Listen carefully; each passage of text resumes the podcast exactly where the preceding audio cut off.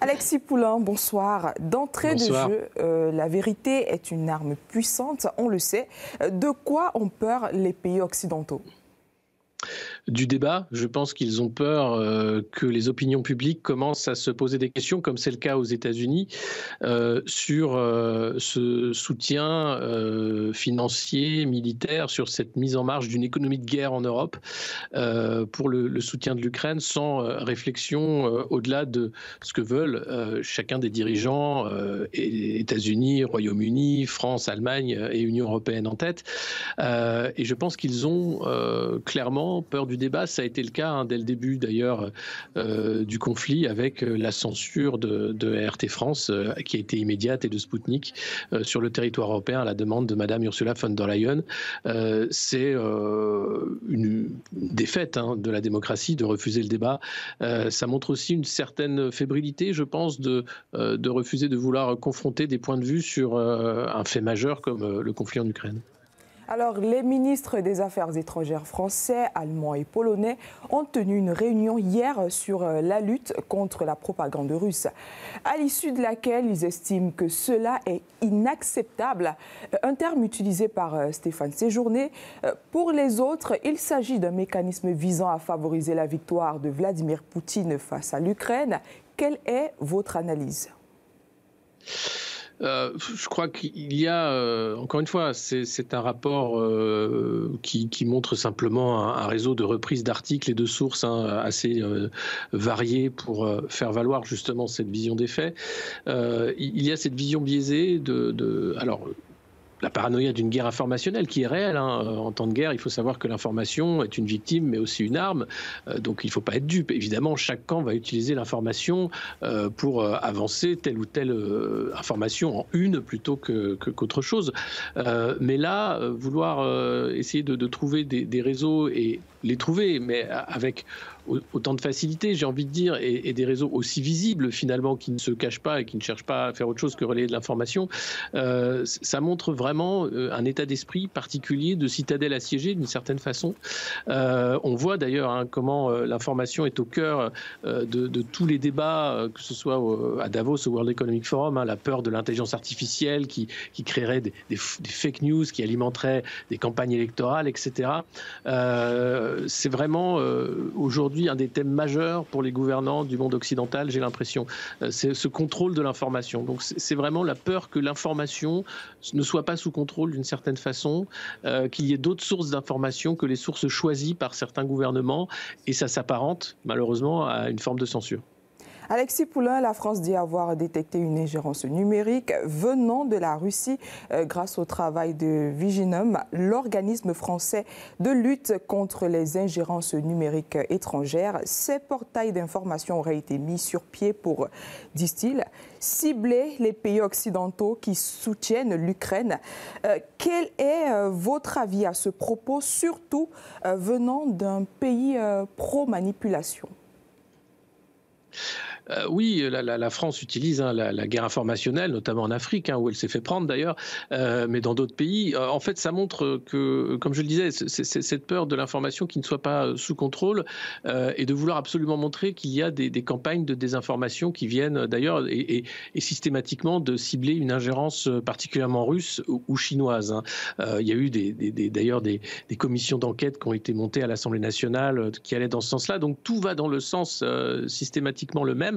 Mais il faut rappeler quand même aux dirigeants européens qu'ils ont euh, censuré immédiatement, interdit euh, d'antenne euh, RT France et, Sputnik, hein, les, deux, chaînes d'information principales qui étaient grand public en, France. Donc, qu'est-ce qu'ils veulent de plus J'ai envie de dire.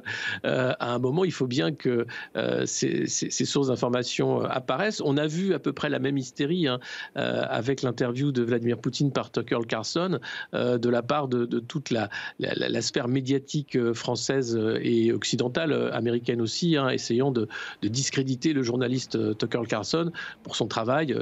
et, ça, c'est, ça va dans le même sens, c'est-à-dire que tout doit passer sous un tamis de, censure ou au moins d'autocensure pour arriver devant le public européen. Et ça, c'est, critique parce que les gens sont plutôt curieux et ont envie d'avoir une information complète à 360 degrés et pas seulement une information d'un côté ou de l'autre d'une frontière. Pensez-vous, vu que vous l'évoquez parlant de l'interview de Tucker Carlson, que mm. les pays occidentaux ont l'impression d'avoir une patate chaude entre les mains? Pas vraiment. Je pense qu'ils savent que euh, ils sont dans, dans une, euh, guerre longue, comme euh, ça a été annoncé. pour eux, d'ailleurs, l'annonce de la guerre a été quasiment immédiate. Mais que ce soit Emmanuel Macron qui parle d'une guerre de plusieurs décennies, quasiment, l'OTAN, l'Allemagne qui demande un réarmement hein, de toute l'Europe, le commissaire européen Thierry Breton qui cherche 100 milliards d'euros pour un fonds d'armement des économies européennes. ils savent qu'ils vont de toute façon faire cette bascule vers une économie de guerre ça, c'est un choix qui est en train d'être fait. Euh, maintenant, quand effectivement, dans leur récit qui est le leur, c'est-à-dire euh, euh, la défense des valeurs, les démocraties attaquées, l'Europe, etc., la guerre sur le territoire européen, à partir du moment où vous commencez à avoir un, récit plus complexe qui remet dans un cadre historique, dans un cadre géopolitique aussi, ce qui se passe actuellement en Ukraine, c'est panique à bord. C'est-à-dire que là, c'est beaucoup plus compliqué d'essayer de dire, mais alors, et les accords de Minsk, pourquoi vous ne les avez pas respectés? Et pourquoi vous ne parlez pas de 2014 et pourquoi tout est aussi facile et aussi limpide. Euh, c'est ça, je pense, qui, euh, qui, mérite euh, débat, qui est assez tragique parce que finalement c'est accepté par de nombreux journalistes et de nombreuses rédactions de dire que le débat n'est pas à, avoir et que tout ce qui vient finalement de la Russie est de l'ordre de la propagande. C'est assez tragique de voir que toute une profession est en train de, voilà, de, de ne pas faire son travail d'une certaine façon. Pour revenir aux accusations de la France, serait-elle en mesure de détourner le public des sources d'informations alternatives en Occident oui, c'est ce qu'elle essaye de faire euh, en discréditant euh, certaines sources, euh, en essayant de travailler aussi avec les plateformes hein, pour la censure a priori de certains contenus. on voit qu'il y a une, effervescence hein, de ce côté-là pour, pour contrôler tout, ce qui, tout ce qui arrive devant le public occidental et européen. Donc il y, a vraiment cette volonté-là affichée, mais c'est pas nouveau. Et puis je pense qu'il y a cette fébrilité parce qu'il y a une campagne présidentielle aux États-Unis et beaucoup de choses dépendent de l'issue de cette campagne. Euh, et cette campagne est sous haute surveillance. On voit Facebook hein, qui a décidé de masquer hein, tout le contenu politique. L'interview de Tucker Carlson a été invisibilisée par la plateforme hein, sur Facebook. Euh, Meta, donc l'entreprise de, Mark Zuckerberg, souhaite dépolitiser ces plateformes pour ne pas avoir de, de, critiques dans ce sens-là. Et à l'inverse, Elon Musk, qui a racheté Twitter et qui devient X, lui souhaite au contraire en faire une plateforme d'information politique mondiale. Euh, et c'est en cela d'ailleurs que Tucker Carlson a été sur X. Et il y a un jeu de pouvoir qui se fait à la fois aux États-Unis pour cette campagne, par biais de, milliardaires interposés, euh, et puis aussi par rapport aux populations occidentales qui cherchent l'information, qui continuent de chercher des sources d'information, euh, mais des sources qui sont euh, fiables et pas des sources justement de, propagande tronquée ou quoi que ce soit. Et, et, ça, c'est un parcours du combattant actuellement. Alexis Poulain, dans le cas actuel, peut-on véritablement parler de désinformation russe? Non, on parle, je, le disais, euh, enfin, euh, RT France a toujours fait de, l'information. Quand la chaîne avait euh, l'autorisation d'émettre, elle n'avait eu qu'une fois une censure, enfin, un blâme du CSA parce que une interview avait été traduite et la traduction n'était pas au bon moment de l'interview, mais il n'y a jamais eu de fausse information sur, RT France, c'est important de le rappeler. et donc, il y, a des sources d'information qui sont différentes. Mais quand vous avez Monsieur Pesco, porte-parole, qui va prendre la parole, lui va prendre la parole pour euh, le compte du gouvernement russe. Et quand vous avez Stéphane Séjourné, ministre des Affaires étrangères français, qui prend la parole, il va prendre la parole pour le compte du gouvernement français.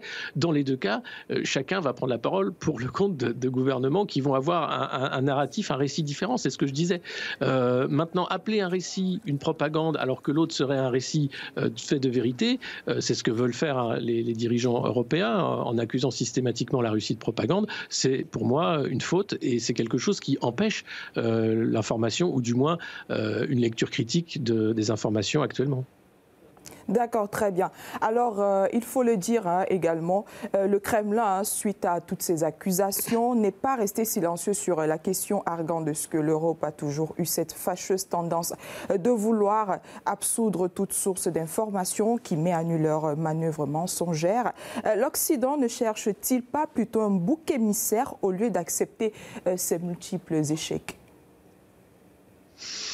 je crois pas. Je, crois que là, la volonté, c'est de s'enfermer dans un récit qui, pousse à l'escalade, hein, qui pousse à un soutien inconditionnel, à dire de toute façon, nous n'avons pas le choix. Il ne faut pas réfléchir à ce qui est en train de se, jouer euh, à, la frontière euh, ukrainienne.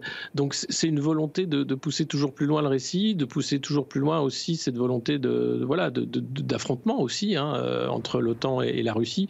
Et ça, c'est quelque chose qui est utilisé à, dessein.